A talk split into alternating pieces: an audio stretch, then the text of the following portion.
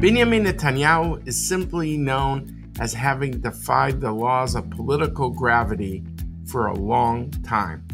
He has been Israel's longest serving prime minister, eclipsing the longevity of giants like David Ben Gurion and Menachem Begin. It has never been easy in such a highly charged political environment of Israel. Indeed, Israeli politics is not for the faint hearted.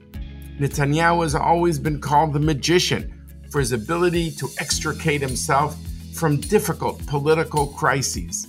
Yet now he heads a government that is his biggest challenge ever.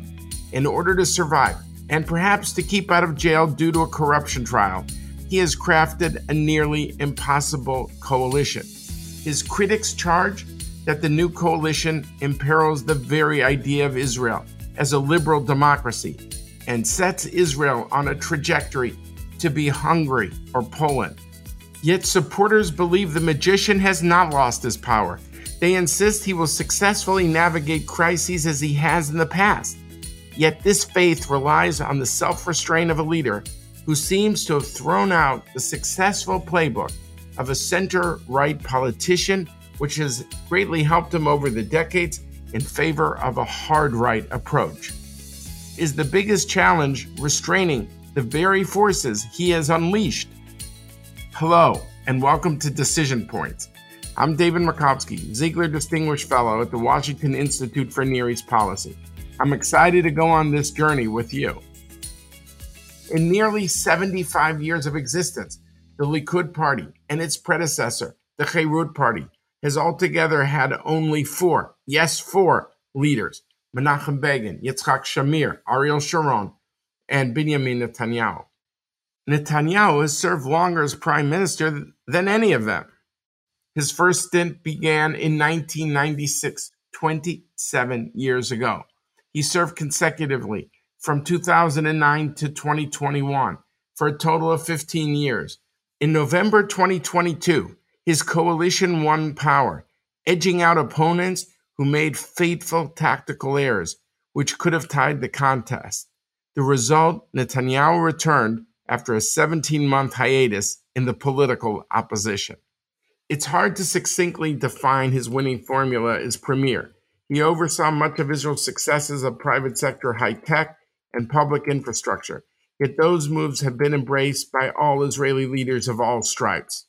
It should be noted that according to the World Bank, Israel's per capita GDP has surpassed Britain, France, and Japan, and has even edged out Germany in 2021. Another signature approach of Netanyahu is to talk tough against Israel's enemies, but being risk averse in committing Israeli ground troops. And you remember that Iran nuclear deal? Remember that? President Trump decided to leave this bad deal, and he did the greatest thing for the security of the world and for the security of Israel. On top of this, he has cultivated an image as a brass knuckles politician who has outmaneuvered all of his rivals. When it comes to elections, he's been like a laser beam in ensuring that no right wing votes would be lost, even if that meant forcing together a hard right party which wants to change the very character of the Israeli state. Netanyahu has crafted an underdog persona that has resonated with the Orthodox and Sephardic communities now known as Mizrahim, saying that he will fight for them against liberal elites. Indeed, he's a person of contradictions. He still insists that he's not the establishment, even as he serves as Israel's longest prime minister he says he is fighting the elites. Yet Netanyahu went to go and get an MBA from MIT after joining Israel's elite commando Sayeret Matkal unit. He cites the death of his brother Yoni in 1976 at a famed rescue of hostages at Entebbe, giving him the ambition to be the guardian of Israel, the Shomer Yisrael, to prevent further attacks against the Jewish state. He railed against the Oslo Accords with the Palestinians in the mid 90s, but then he took it to the next level with the Hebron Accords and the Wye River Accords. He's a very skilled orator and he's very smooth when it comes to presentations.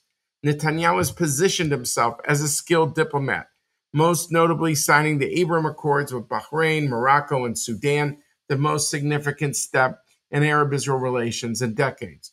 Whether he led the move with the UAE, the crown jewel of the Abraham Accords, is subject to debate, as Netanyahu was focused at the time on something else the Trump peace plan dealing with the Palestinians. Yet these successes come alongside controversial measures. First, his relations with Jordan's King Abdullah is very strained. Moreover, he has won acclaim for sounding the alarm about the destabilizing Iranian nuclear program and its nefarious regional ambitions. Yet some have wondered if he could have pursued this goal differently by avoiding a confrontational speech in the US Congress in 2015, much to the lasting enmity of some Democrats. Others question whether Netanyahu succeeded in thwarting Iran when in fact Tehran surged forward with its nuclear program after President Trump heeded Netanyahu's advice by pulling out of the 2015 nuclear deal. Another irony is that in the past, he was identified for his support of the courts. Yet he has turned into a vociferous critic of both the courts and law enforcement in recent years, as he's been embroiled in multiple criminal trials for bribery, fraud, and breach of trust charges. Now, Netanyahu again enters the prime minister's office with a vastly different coalition than the past.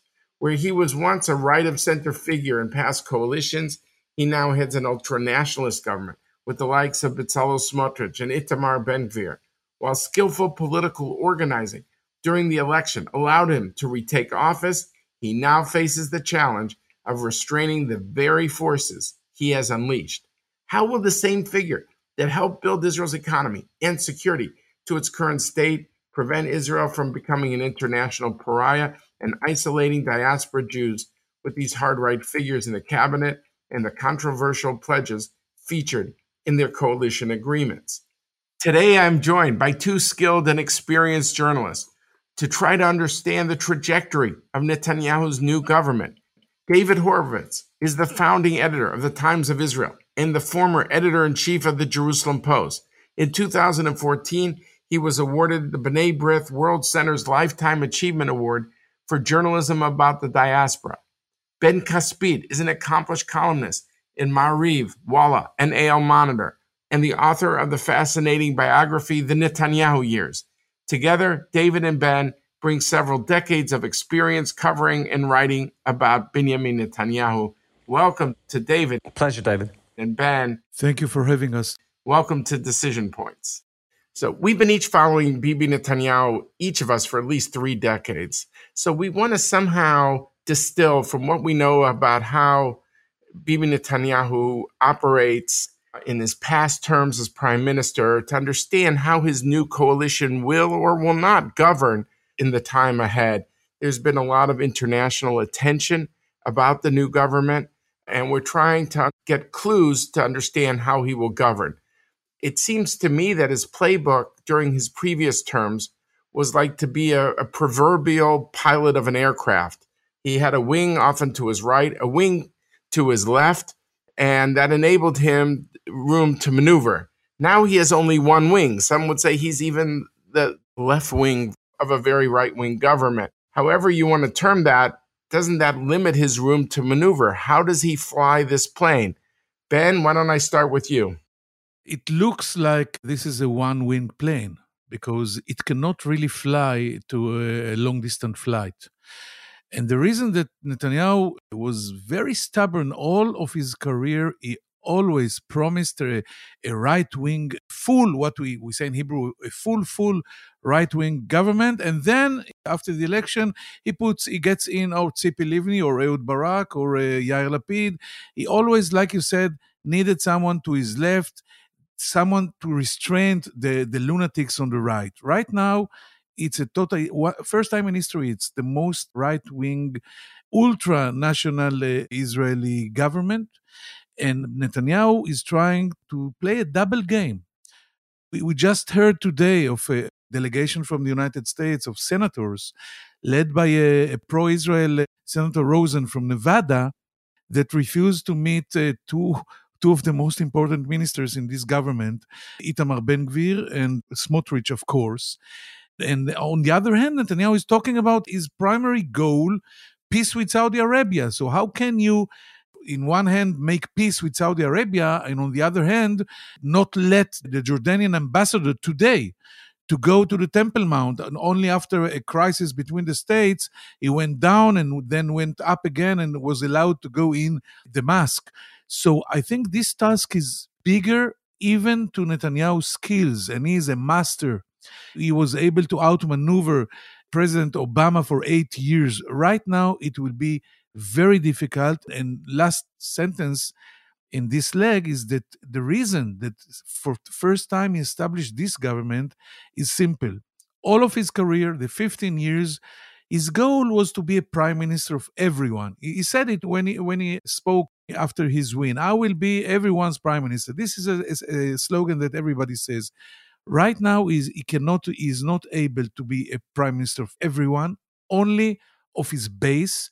The 50% that uh, voted for him or his bloc, because the primary goal of him is not to be the guardian of Israel, like he always said, but to be the guardian of ben- Benjamin Netanyahu. He is under criminal charges, he can go to jail, and this is the only motivation right now behind all of his actions and this is the reason we sh- we see the the D9s going to the hill to the Supreme Court and all the Yariv Levin reforms Yariv Levin is the presenter but the leader the real leader the one that enables Levin to do it is Benjamin Netanyahu Okay, we're going to talk about Levin soon, but David, how do you see it? Is does he plan to be the pilot or does he want to be the co-pilot or is he just flying business class on for the ride. How do you see this government different from all other governments? Well, it is a government that's different from all other governments. It is the most hard line. It's uh, a government in which Likud itself has moved to the right, but it's still not as far right as the parties of Ben Gvir and, and the aforementioned uh, Smotrich. Um, and some other factions and individuals even more extreme than that, and the ultra Orthodox parties. But let's not give the impression that this was somehow Netanyahu's choice. This is the only coalition that Netanyahu could assemble because all those people you spoke about down the years who've been his left his left wing if you like or you know some would say the fig leaves for where he wanted to go they've all been alienated by him we even got to the stage the last government came into power not because the anti-Netanyahu center left had triumphed but because briefly the anti Netanyahu right, left, and centre had triumphed. The government before that, he was kept in power by Benny Gantz, who he did a deal with, and he then reneged on that deal and avoided transferring power to uh, Gantz. And therefore, over the years, you spoke about the, the many decades that we've all been writing about him and covering him over the decades, and especially the more recent years, he's basically alienated any other partners. And therefore, this was the only coalition he could build. And it does seem to be a different Netanyahu, not in terms of his political mastery. I mean, what a campaign he ran. Ben referred to the 50 50, right? 50% of the public. So, how is it that he's got 64 seats and the opposition's only got 56? Because he's just a better politician, and that's not necessarily a compliment, than the people who campaigned against him. He didn't let any votes go to waste among people who would possibly support him. And that included a few thousand votes from a, a party led by a, an outspoken homophobe and extremist. Every last vote was scooped up for Netanyahu, whereas Yair Lapid and Gantz on the other side, and especially Lapid, uh, allowed hundreds of thousands of votes to fall, to go to waste below the political threshold, the Knesset threshold that you have here. So Netanyahu ran a great campaign, and you think, well, what an excellent politician. But then, since the election victory, his negotiations with his, with his only partners were quite extraordinary. He negotiated as a supplicant, as though his party was not the biggest in parliament. Of course it is. It's double the size of any of his partners. And he negotiated with these ultra Orthodox and far right allies as though they had other options. Well, they don't. Now, he had no other options either. But still, this bizarre situation where a man like Itamar Ben Gvir, who was beyond the pale, who Netanyahu described as not fit to serve in government less than three years ago, not only did he make him the police minister, he gave him unprecedented powers as police minister. uh, Smotrich of religious Zionism, who he knows is a very difficult, implacable negotiator. Nonetheless, he's made him the finance minister, and he's, he's also the same man, is also a, a second minister in the defense ministry. Now, we've had junior ministers in the defense ministry before, but never one who was also the finance minister, and therefore has incredible leverage. And he's given him powers, and I've never, ever seen this before, David, where the chief of staff of the army is publicly acknowledging having to maneuver to avoid capitulating to political deals. You know, Ben Gvir has control, in theory, over border police units in the West Bank. And the outgoing chief of staff said the other day, well, if he's going to change, if he's going to have real control over them, and if there's a different conception with those forces, we won't deploy them. We'll use reservists and members of the standing army. I mean, these are extraordinary consequences of the outrageous, uh, in some cases, appointments and coalition deals that he's done. He has imprisoned himself in a radical coalition while assuring the world that it's his hands on the wheel and giving every sign so far, I have to say, that he won't be able to rein these people in. Uh, and therefore, you, get, you, you, come ultimately to the one thing we've not mentioned, I'm sure we intend to, which is this uh, judicial, the, the polite word used by its advocates is reform overhaul, shake up, also too polite, I think. And the, the notion that Netanyahu is moving to basically neuter the High Court with astounding consequences for Israel's democracy in order to try to extricate himself from the uh, criminal trial that is ongoing against him. That's not a particularly good explanation, and maybe Ben is wiser than me on this, but that's the only explanation you can find for the, for the way he's acted we're going to talk about that. But by the way, just to follow up, David, for one second, when you said that this was the only coalition he could come to, do you think there needs to have been some sort of cheshbon nefesh, some sort of internal reckoning on the center left that you know that put that put him in that side, saying we're boycotting you until the end of your trial. Now we, we could say that was the right approach because he's on a trial, and that and, you know, and, and that should have been the case. But do you think that in retrospect that that needed to have been rethought? to have given other options? Or do you think, look what he did to Gantz? He promised the rotation and he reneged. There's no doubt about that. So, is there any, you know, Monday morning quarterbacking, as we would say in America here? Do you think about that maybe there should have been other options? David? Yeah, we're a very divided country, David. And it's not healthy. It's terrible. We're a tiny little country on the western edge of a, at least a partially hostile landmass. And if we don't have a degree of national unity, and resilience, then we are vulnerable internally and most definitely externally as well. And everybody who cares about Israel has an interest in somehow narrowing some of the rifts between us. But at the same time, as you mentioned there, I mean, Gantz did bail him out a couple of elections ago. And all the other people, the Gideon Sa'ars and the Avigdor Liebermans and the Naftali Bennetts, these are people who oppose Netanyahu and who were part of that we're not going to sit with Netanyahu mindset because they had sat with Netanyahu. It's not as though they, they hadn't tried working with him. I certainly do think there should be cheshbon nefesh, soul searching on the anti Netanyahu campaign front. They ran a lousy campaign. Really, they couldn't have done more. I suppose they could if they'd really tried, but they couldn't have done much more to ease his path to victory in a country where, if you look at the actual votes cast as opposed to the way it played out within our system, it was basically 50 50. You know, he did not need to win a 64 56 majority. And by the way, if it had been 50 50, there would have had to have been maybe some attempt at something more unifying and consensual than what we're left with now. Ben, I want to ask you about him as the evolution of him, his thinking. You've written a book about him, you follow him daily. It seemed that the older version of Bibi tried to be right of center, as you said, you know, representing everybody but he kept the hard right at an arm's distance. He defended judicial independence.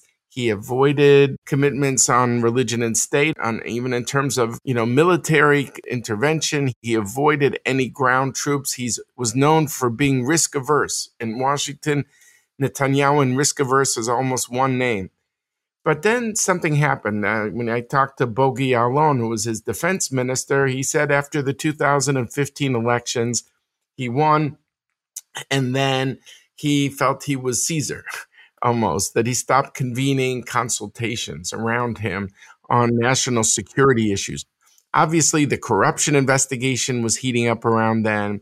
The role of his wife and his son exerting more influence was around then. why how did this person change can everything be reduced to this trial or were there other factors that has shifted his thinking ben we are talking i think david about a very long process and i think if i have to uh, have a list the number one in the list of reasons that right now we see totally different benjamin netanyahu by the way, it's not the second one. The first one was Ben Nitai when he was studying in the United States and started working in Boston Consulting and, and was supposed to be an American billionaire. But then his brother was killed uh, as a hero in Entebbe and he, he had to pick up the torch and uh, go and, and fulfill the, the family's role as, as a savior. But I think the number one reason uh, his son that joined his wife, and right now in the directorate of the family, Netanyahu is in a, in a minority uh, situation. And you can listen to the testimony of Nir Hefetz. It was uh, one of the most close confidants of this triumvirate telling the story of the magnometers in in Temple Mount when uh, Netanyahu, uh, Israel put their magnometers and everyone, Shabak and everyone in the army said, "Listen, this can explode the whole Middle East." And his son did not let him take uh, these magnometers away. It took uh, many days until he, he, was able to recover from his son's uh, screams. And I don't want to go into these details, but right now, he is not the master of, of his own home and these are two very dominant people in the house. And whoever follows uh, Netanyahu knows that the house is a slogan that we are using for 20 years now. You have to get credit or approval or, or the permission of the house. The second one is, of course, the trial. What we see here is vengeance. It's not only Netanyahu. Think about uh, Aryeh Deri, that was convicted three times. Think about Dudi Amsalem, one of the loudest voices uh, against the, the, judiciary, that was arrested and all, almost charged in a corruption case in, in Jerusalem a few years ago. I can name many other names that now are gathered around the Supreme Court and all the judiciary, like it's the Bastille in Paris. The, and number four, I think talking about the hubris that uh, Netanyahu, I think, is suffering since the, the huge win in 2015. He uh, came to believe that he is immortal. By the way, a, a year later, he saw Donald Trump is saying, even if I walk down Fifth Avenue and shoot people, they will still vote for me. Right now, I think someone from Shas a few weeks ago said I I think it was Dudi Amsalem, the Knesset member, the senior Knesset member from Likud, said that uh, we are lucky that whatever we will do, they will still vote for us. This is the feeling in the Netanyahu neighborhood among the Likud. If you see the, the ultra Orthodox, the Shas guys, and also the Ashkenazi uh, Orthodox, you see they, they don't fear the public anymore. You see in all the polls, even the, the Likud supporters are not are, are against uh, part of this reform and bringing Aryeh Deri back to the scene of the crime after three convictions and no one cares about it. They really feel that they can do everything, they can get away with everything. And by the way, the results of the last uh, election prove that they're maybe right. So the only thing that we see uh, in front of us is chaos.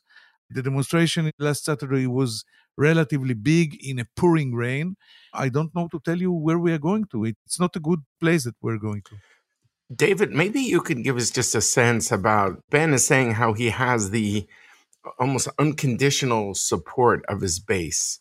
How is he able to keep his base so together for all these years? What is the secret sauce of Benjamin Netanyahu?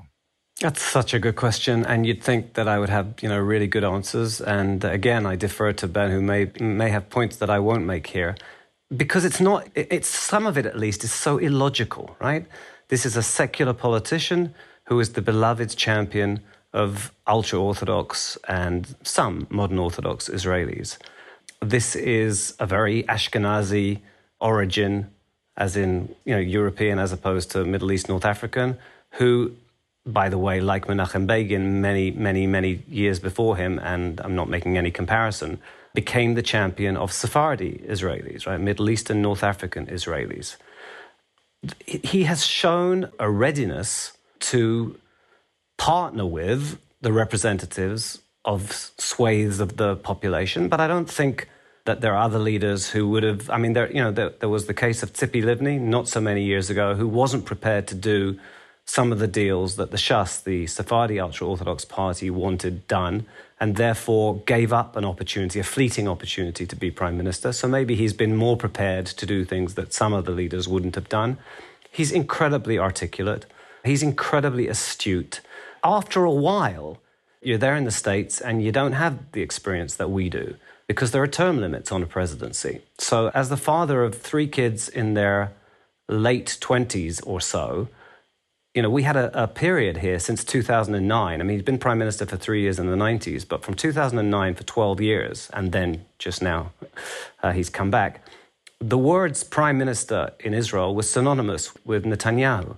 And at some point, that becomes an incredible advantage. It's an advantage in terms of your experience, in terms of your capacity to utilize the levers of power. But it also, when you're appealing to the electorate, in again, I, I say it, in a small country with lots of enemies, there's the, the confidence and the security of, well, sticking with the devil you know. Now, for many people, he's not the devil at all. He's the hero that you know. But even for people who have some wariness and some disquiet, there's that as well. The simple longevity of his reign is an assurance, and anyone, by definition, who challenges that has an uphill battle. It's not coincidental that Gantz came close. What did Gantz have to his benefit? A former chief of staff, a recent former chief of staff. And maybe that's the last point that I'll make here. And you mentioned it already, Mr. Security and so on, and not a military adventurer and so on. When Israelis vote, I mean, we have mandatory military service here. We have to send our kids to the army if we're not ultra Orthodox broadly speaking. And when, when Israelis go to vote, in the run up, everyone talks about socioeconomic issues, and those are important. But to some great degree, and I think really an overwhelming degree, when people vote, certainly when lots of people vote, they're thinking who of these candidates is going to keep not us safe, but our kids safe in the army? Who's going to try to avoid conflict?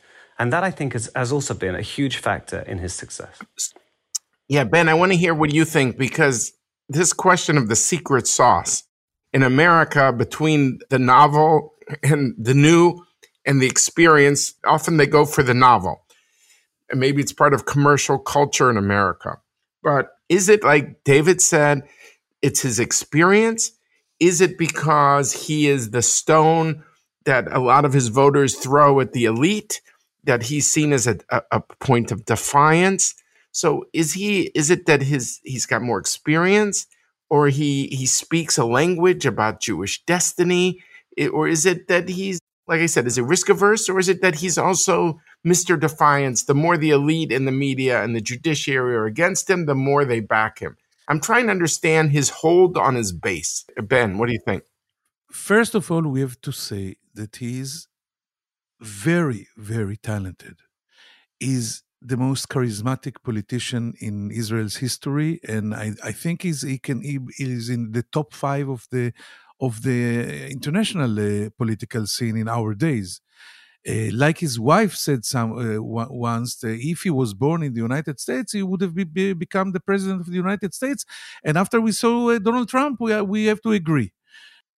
He's very very talented. I think he's the most talented prime minister we ever had more than Ben Gurion, more than Rabin, more than everyone. Maybe not more from Ehud Barak if we'll measure the IQ, but Ehud Barak was not able to use it as a political tool. Netanyahu, I saw him lecturing in an Arab village many years ago. He was hypnotizing the, the, the Arabs that listened to him. Now, a few more things. We, we all remember Nathan Eshel, maybe the most closest confidant of the family. He was recorded once saying it's hard to translate it, especially with my English, but something like the non Ashkenazi public, they hate everything.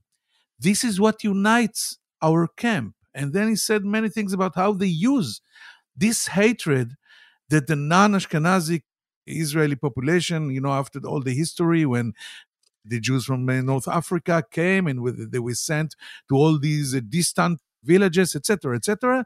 And Netanyahu is not one of them. He is a multimillionaire from Jerusalem, uh, Ashkenazi, etc. But but he's, he's he's able in his skills, in his unbelievable skills, to put them on uh, on his wagon. I think this is the, the secret. And another thing, when, when I talk to the Orthodox, I, I ask them, listen, he's not even uh, putting the tefillin they begged him for years and he refused. And he is the leader of this camp. Even Aharon Barak, the Supreme Court ex president, which they hate so much, he was uh, uh, photographed doing this on Saturday when he, he was interviewed to an Orthodox newspaper. So they look at him and, and they see him as uh, one of them because he's persecuted. He's uh, so always in, in an uphill battle, although he's, uh, he's the leader and the, the, the immortal leader, leader, but he's the symbol of oppression of the the old elite in Israel and persecuted people, and and he's the leader. He's able to be in simultaneously the prime minister and the opposition leader. They all yell about things that that happen here, and and when uh, but you know the judiciary system, etc. You tell them, listen, but you are forty years in power. You're yelling at yourself you you're yelling about the Arabs in, in Gaza. Who lost the confidence of uh, Israeli city, uh, population in Gaza? Yeah. This it's Netanyahu. So that now they are bringing back to fix the same guy that, that broke it. So this is all because he's very skilled is one of the greatest orators that, that I think that, that are right now in in in, his, in the international uh, political arena, and we see a very very very skilled machine. By the way, last thing is the greatest actor. And he's not a, a Hollywood actor, he's a Shakespearean actor. He can get into into a, a, what he wants to, to, to to act right now and he's convinced that uh, everything is uh, ju- yesterday when when the chief of staff was was switched he told stories after later that when you check not not true stories, you know, legends, urbanic legends, but he is so convincing that it works for him. It's as simple as that. It's amazing someone who's been around for so long in power, yet is able to distance himself uh, from the political establishment that he is headed. I remember Begin in 81, he had been prime minister for four years, and yet at his rallies, people yelled, Begin l'shilton, Begin to power. But he's been in power and Bibi's been much longer than Begin as the longest serving prime minister. So let's just go back now to the here and now for a moment. Some say, look, part of Netanyahu, and some of you have talked to him about how, how he's been so persuasive as a leader in terms of talking to the public. Others of you have talked about his what a great tactician he is, uh, you know, squeezing out every last vote so no votes are lost in the elections as a tactician. But some would say, look, Netanyahu, he had to put this government together because he had no other choice. But ultimately, he's counting on other factors to constrain the very system that he's designed and to hold them back. There was a phrase in Hebrew, chishukim, you know, constraints. And some say he's counting on Biden. You know, he'll be going to the White House, it looks like, uh, in the next few weeks.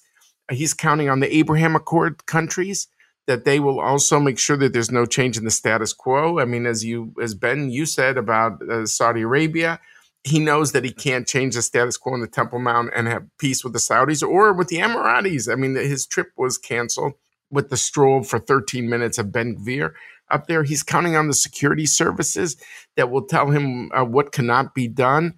So, in a certain way, he feels he's got built in constraints why he cannot fulfill promises to his coalition partners. Now, David, over to you. I mean, could he outsmart himself here? I mean, the, the people he's dealing with are, are very ideological. Uh, Smotrich, for example, you know, he was willing to sit in the opposition rather than have Mansour Abbas as part of the coalition. And Bibi would have been prime minister in June of 2021. So I'm just trying to figure out about what brakes he's trying to put in the system and how persuasive those brakes are going to be with some of these coalition partners like Smotrich and Ben Gvir who believe this is their moment in the sun and they don't want to waste this moment and they want to push for the maximum. So, David, how are these counterweights? How do you see them?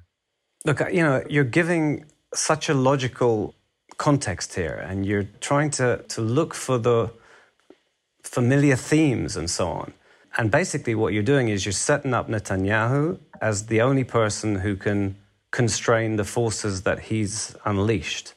But at some point, you have to acknowledge that he unleashed them, right? And then you start to ask yourselves, why do we keep asking ourselves when and how they're going to be constrained and how he's planning to do that? He's done it.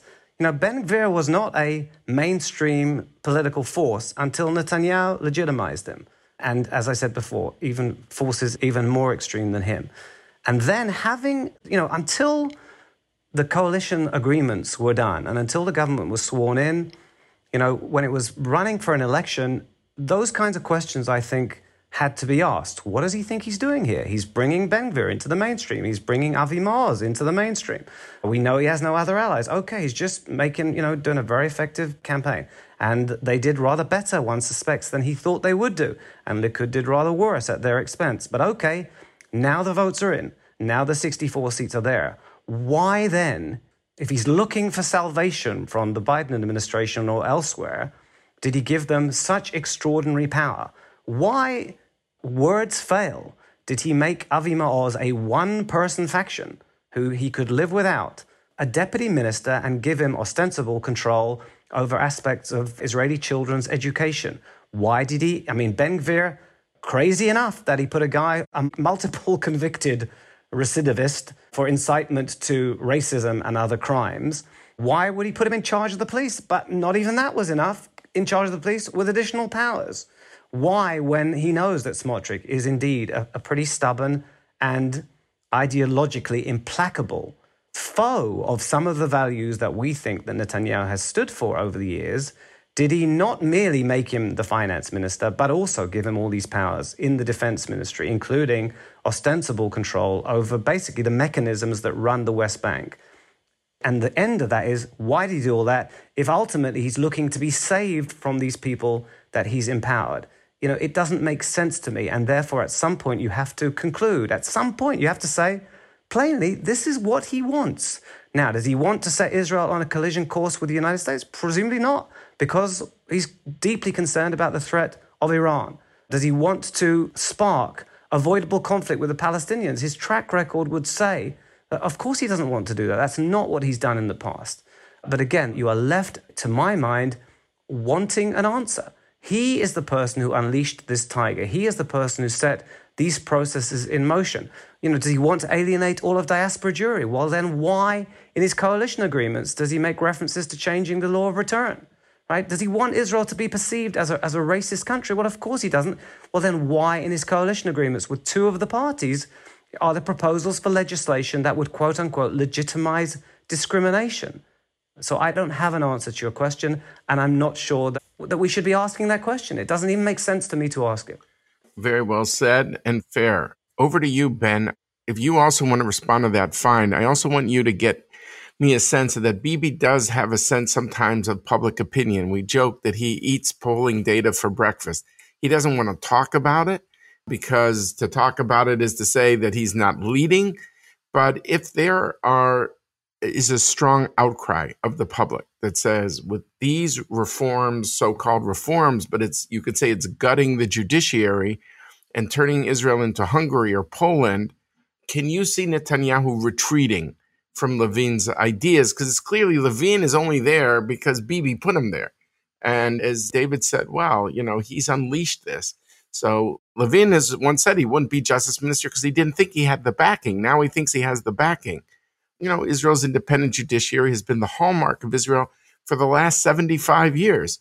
So, how sensitive is Netanyahu to public opinion when it comes to super controversial uh, proposals like that's being put forward? First, I will comment briefly after what David had said, and, and, and well said, like you said, uh, David.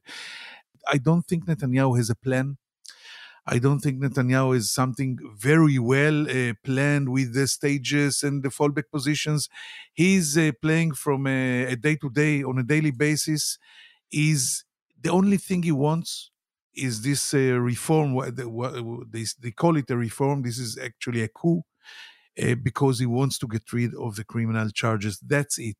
And on the other hand, he wants to survive the the security and the international scene and yes he hopes that the americans and the egyptians and the emirates uh, that israelis love very much to fly to abu, dhabi and bahrain or all these countries that will help him convincing these lunatics, uh, Ben Gvir Smotrich, that as we said in we say in Israel, things you see from here you did not see from there.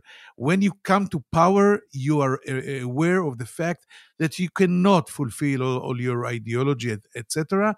And he, he hopes that he, he will be able to maneuver in this very, very problematic uh, scene.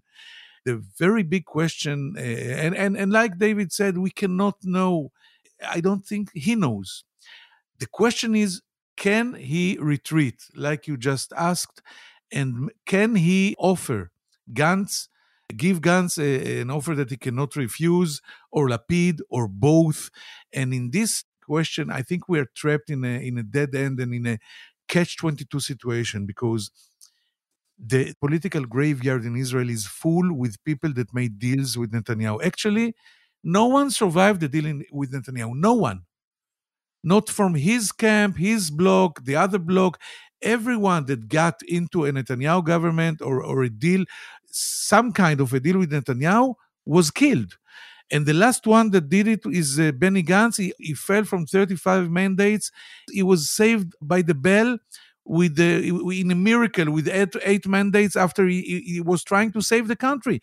And people like myself did not like this deal, but we all said, listen, there is no choice. So right now, I know that for example, in, in a Gantz camp, there are people that will support a fair deal from Netanyahu, something like, well, I'm not touching the judicial system. I'm not touching the Supreme Court. My trial is go- going on, but I'm staying a prime minister and join me. Benny Gantz go back to become a defense minister. I know Lapid is more extreme. Lapid became a prime minister because he insisted not to go in with Gantz. but situation right now is different. We are facing a revolution, and I'm not sure it's reversible. But Netanyahu cannot call them, cannot uh, have his live speech, and they know they from the, their side cannot approach Netanyahu. The last one that approached Netanyahu secretly was Bougie Herzog after the 2015 campaign. He was negotiating with Netanyahu for one and a half years. The agreement was was prepared, ready for signing. On the last second, Netanyahu leaked it to the press all the time. On the last second, Netanyahu had a U-turn and signed with Avigdor Lieberman. And Bougie, poor Bougie Herzog, right now the president, fell from 24 mandates to zero. So this is a catch-22 situation. Many people want to have this deal even in Netanyahu's side, but it's politically it's impossible and it's a tragedy. So if you had to say now, you know, I think we're all saying something that his foreign policy and his domestic politics are on a collision course with each other. That he wants a breakthrough with Saudi Arabia. He wants to maintain the UAE peace, which we all agree is very popular in Israel. This is one of the wealthiest Arab countries. There's been 500,000 Israelis that have gone as tourists in a country at a time basically of a pandemic, which tells you that the potential here is incredible. And on one hand, he needs America to help him with the Saudis because the Saudis have made clear that the things they want are all American, you know, and upgrading the relationship and getting weapons uh, flow and uh, trying to get some civilian nuclear energy with the enrichment cycle that they want to keep. It's not clear that Israel wants the Saudis to have all these things, but Bibi's MO is often I can help you, but you have to help me help you. I'll help you in America, but you have to help me too. And we know it's not going to be the Abraham Accords tomorrow morning. This is going to take time, but we could start down this road. So he's going to need the United States on Saudi Arabia on the Iranian issue, which you know we can have a whole debate if does he have it within him if he if he needed to attack Iran. This is a parlor game in Israel. Is it as they say in Hebrew, gadol alav? Is it too big for him? But he clearly needs the United States here. How does he avoid this collision course between feeling I need America on the foreign policy things, but I let have the other guys do what they want uh, domestically? How does he keep this balancing act David, over to you. Yeah, I don't think there's a distinction that can be made. Again, I, I want to reframe the question, and forgive me, because I think that much of his foreign policy and much of his domestic policy are on a collision course with many of Israel's best interests. I don't think the, the collision is quite the way you describe it. Right? So let's, you know, talk about an ostensibly domestic policy about basically denying the High Court of most of its powers. Um, that's not just a domestic issue, and we've tried to explain why we think he might be doing it. That has tremendous international implications, including for Israel's relations with the United States. The UN and other international bodies have been thwarted or held back many times over the years in traducing, denouncing, and potentially worse, Israel over its policies regarding to the Palestinians, among other issues, because of the undeniable fact that Israel had an independent, potent high court that was credibly able to examine alleged abuses and alleged undemocratic or illegitimate policies and so on. We had a separation of powers, and there was a brake on executive excess and abuse. If the quote unquote reform package goes through in anything like the format that it exists, it basically denies the judiciary its capacity to function. And it's not just me saying that, it's you know the people from within the system as an independent and efficient and effective and empowered separate branch of government. The international implications of that are, are terrible. And they're also very problematic for Israel's relationship with the United States. Israel becomes less democratic, and I'm being polite here. And we all look, you know, you're speaking to us from uh, thousands of miles away, and we, our countries, the pillars of the relationship have included the assumption that we have shared values, insistence on, on freedom. Uh, it's an intimate relationship born of the things we have in common. What Netanyahu is doing threatens to change core aspects of, of what Israel stands for. Now, we haven't had much time, and I, you know, there's only limited time in this, but I just want to take a, a moment as well to, to talk about, and it does have international implications as well, David. When you are in your agreements giving tremendous, not just power, but financial support to ultra Orthodox parties, including a non state, not improperly supervised likely to grow even more massively education system in which the core curriculum is not taught. When you have a community that is already the fastest growing community in this country, you're going to have it growing faster. You look at the numbers about the, the growth in the ultra Orthodox community and don't ignore the Arab community either. You're basically gradually getting to the situation where first a quarter and then a third, then half this country, this first world country, is, is getting a third world education. So you're going to have a growing, huge part of our populace who are not educated to the standards that, by the way, I'm convinced if they had the choice, they would want to be educated. You're going to have an incredibly disproportionate burden with other people paying higher taxes, with people serving in the army and other people not sharing the burden. Are they going to willing? Are they going to be willing to stay here? And therefore, some of the domestic changes that Netanyahu has agreed to have tremendous potential consequences for Israel's most vital, fundamental sustainability, its capacity to function here effectively and to survive here effectively. Now, that's an American concern because America is our allies. But I don't think you can set it up as he's doing all this stuff domestically, and yet on the foreign policy front, he's trying to do, well, it's not quite like that. He's doing all this stuff domestically with massive foreign and international implications. Again, going to the foundational sustainability of this country. Well said again, David. Once I start talking about the core curriculum, I can't stop. So maybe I, I, will avoid getting into it. But it just seems to me you're condemning a whole new generation of uh, Israelis to poverty, the next generation. And uh, it's going to have implications on Israel being a first world country. There's no question. So I'm very happy you said what you said. Ben, I want to move over to you uh, to pick up on what David just said.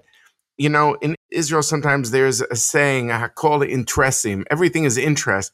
But in the US Israel relationship, going back to Harry Truman and John F. Kennedy and Ronald Reagan and many others, what brought these countries together was not the computer chips, was not the high tech industry, it was common values. And certainly for the Israel diaspora relationship, it's both, you know, yes, there's common interest that might link governments, but it's common values that link societies. And I'm trying to understand if you feel that many Israelis understand that, that if something, if it's the judicial changes that end the independence of the judiciary, as just one example, that these are things that are going to really cut away at this idea of common values. And do you think Israelis care? About that in terms of their relationship with the United States, with diaspora Jews. We always hear, well, they're, they're busy.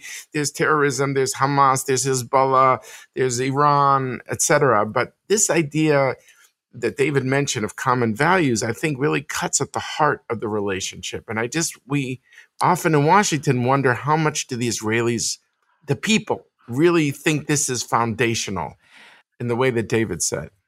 All right. So, Ben. I, will try to uh, to make it brief first uh, about what David said about, about generally the relationship with the United States.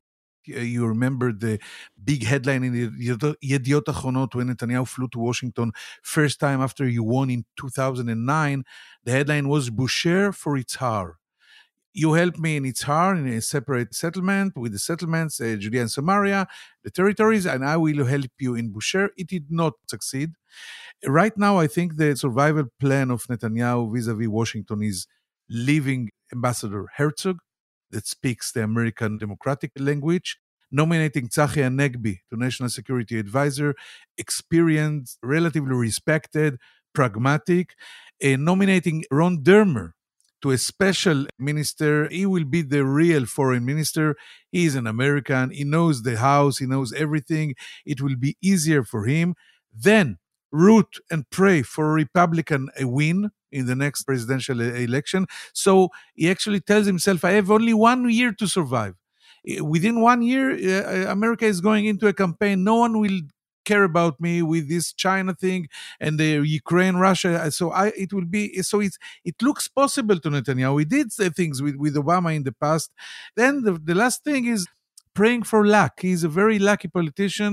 He always prayed for a miracle to save him on, uh, on the last moment. And from time to, to time, uh, it really happened. About your question, it depends which Israelis. I anchor a daily radio show with a colleague that is, uh, you know, Magalu is a very known uh, Netanyahu supporter. And you have to listen to the way they talk about Reform Jews.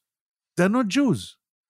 Netanyahu himself was talking with the Israeli diplomats in North America many times, and he actually wrote down the American Jewry. Is yes, they are there, and I'm quoting quoting him now, but you know the the mixed marriage and all this, it's a plateau.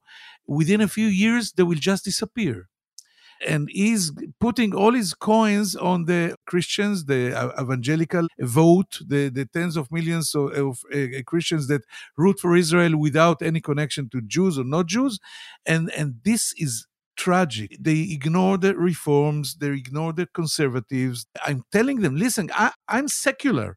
The Reform Jews are, are, a lot more religious than me. So why do you think I am a Jewish like you in Israel? And they are not. And they ignore the thing that the, the greatest supporters of Israel and donors, etc. Today, Netanyahu met the, the chairman of AIPAC in Jerusalem, and you have to, to read the, the statement, yes, very optimistic, etc. But under the surface, it's an earthquake, and, and I'm very pessimistic about the future of it. Look at the coalition, look at Avi Maoz, look at what they say about our brothers on the other side of the ocean, and I don't see anything optimistic that I can uh, tell you about it, David. And my last question to both of you is you know, on one hand, Netanyahu prides himself on being strategic, you know, in, in, terms of the Middle East, when it's Iran, whether Saudi Arabia, whatever the issues are opening to the Gulf. But on the Palestinian issue, he always seems very tactical, you know, that, and to many Americans, they say, but doesn't he realize the danger of a de facto one state reality? And if Israel becomes a one state reality, where does Israel go? And you who, have sat with Netanyahu for 30 years, and I, I mean, not he doesn't always sit with you guys. I, I realize that. And it is amazing as an American to know that this is a guy that doesn't hold wide ranging interviews with the Israeli press. But still, you talk to people around him. And this disconnect between a guy who sees himself as strategic versus someone who's more tactical. David, how do you see that? That he's not able to articulate where does this go? Look, you're speaking to someone who feels very strongly that Israel's long term future certainly depends on keeping the door open, at least in theory, to a two state solution. I'm not somebody who thinks that Israel should withdraw to the 1967 lines tomorrow. I am someone who's looked uh, over recent decades, and Israel left Lebanon and bad people took over, and Israel left Gaza and bad people took over. You know, we've been told that withdrawing from territory invites bad people to take over, and if we withdrew from significant parts of the West Bank, you know, the airport would be closed and our country would be paralyzed. On the other hand, that was the basis on which this country was founded. And it's the basis on which, if we are to sustain this miracle, which is of an Israel as a Jewish and a democratic state, that I don't know any other way to achieve that, right? What I think we saw in these elections, first of all, it was a triumph of Jewish Israel over democratic Israel, not a knockout, but a triumph. And the consequences for democratic Israel we've, we've touched upon, and they are profound, including but not limited to this, uh, this judicial overhaul. But also, the Judaism that is represented by Ben Gvir and Smotrich is not what I consider to be authentic Judaism. It is a kind of supremacist Judaism. It's regarding Jews as the chosen people in the supremacist sense of that word, not that we were blessed and privileged with an ethos and code of conduct and behavior that we are obligated to try and bring and sustain to humanity. Now, I don't know what to make of Netanyahu in that context. He's such a smart person. He's so spectacularly well read. He understands long term trends. I can't get my head around it. And the only example I can give you for how outrageous it is does not relate to your question, so I apologize. But just a few weeks ago, he gave an interview in English because, as you rightly say, he doesn't give many interviews in Israel to people who would ask him awkward questions. He was talking to, uh, giving an interview, and he was talking about how he, in a previous prime ministership, had saved the Israeli economy, including by changing the way benefits were being uh, allocated to the ultra Orthodox community. And therefore, he incentivized people to join the workforce. And he, he, he saved the economy. It was, it was true what he said. What was amazing about it was it, is, it was as though there was some other guy who's now prime minister of Israel who's doing the opposite, right? Who's going to destroy the Israeli economy that he saved, who's going to revive all those disincentives for people to join the workforce, et etc., etc.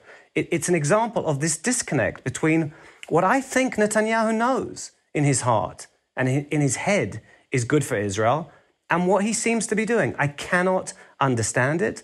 I cannot believe that this is what Netanyahu wants his legacy to be a legacy that empowers the BDS movement, that reduces Israel to pariah status internationally, that risks conflict with the Palestinians, that potentially destroys the Israeli economy, that alienates diaspora Jews, that prompts uh, people who love this country to wonder whether this is the right place to raise their children. I cannot bridge that disconnect.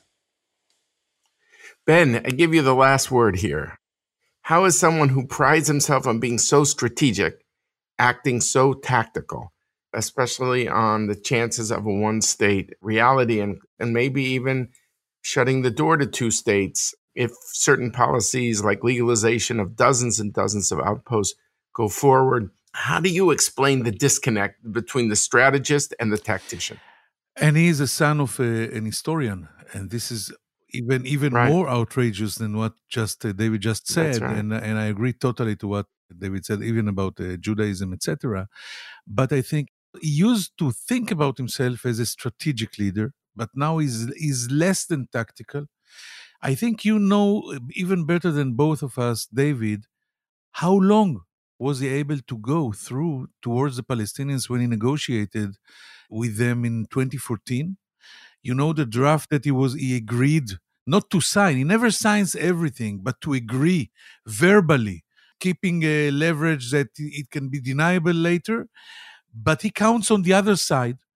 His only strategy is to go on weakening the PA, the Palestinian Authority in the uh, West Bank, and even uh, working with Hamas. Hamas is his biggest and most important uh, strategic ally because his tactics is uh, uh, as long as they are separated, we don't have to deal with them.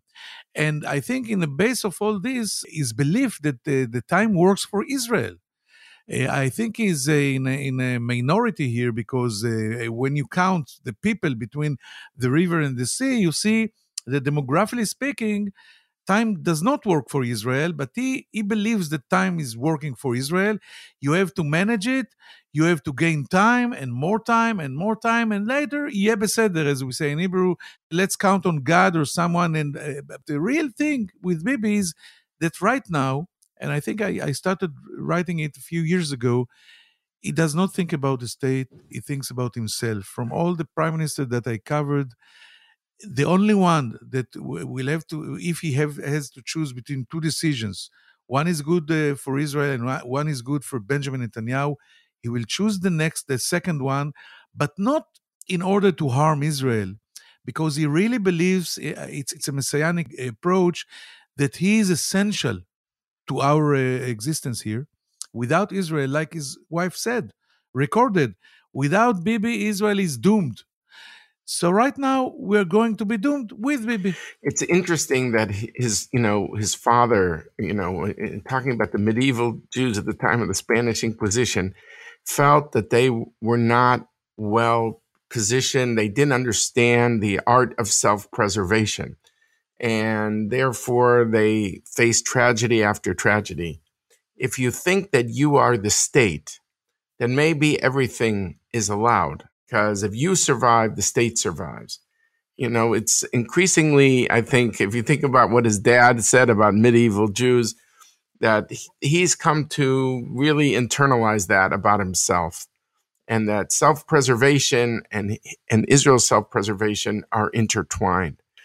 So look, I want to thank you both for your time, for your insight, for this wonderful discussion about really a leader that often you know, surprises everyone and is now beginning a new government.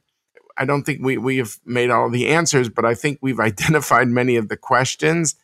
And I just hope our listeners stay tuned as this government unfolds. It might be put the tray tables in the upright positions, fasten your seatbelts. There could be some turbulence ahead, but we shall see. But anyway, Ben Caspit and David Horovitz, I want to thank you both very, very much for joining us on Decision Points. Thank you very much for having us, David. Thanks, David. Thank you. Thank you.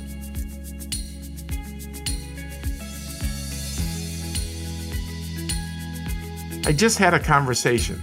We are three Bibi watchers, two guests, and myself. Each has been following Netanyahu for at least three decades. What comes across is that there's a worry that Israel's very character could be imperiled as a liberal democracy, charting a very different trajectory for Israel's future. It's so concerning, since Netanyahu fashions himself as a strategist, but the strategy for this coalition with the hard right is not apparent unless it is about self preservation. It's concerning that all this has occurred just as Israel is about to turn 75 in the spring of 2023.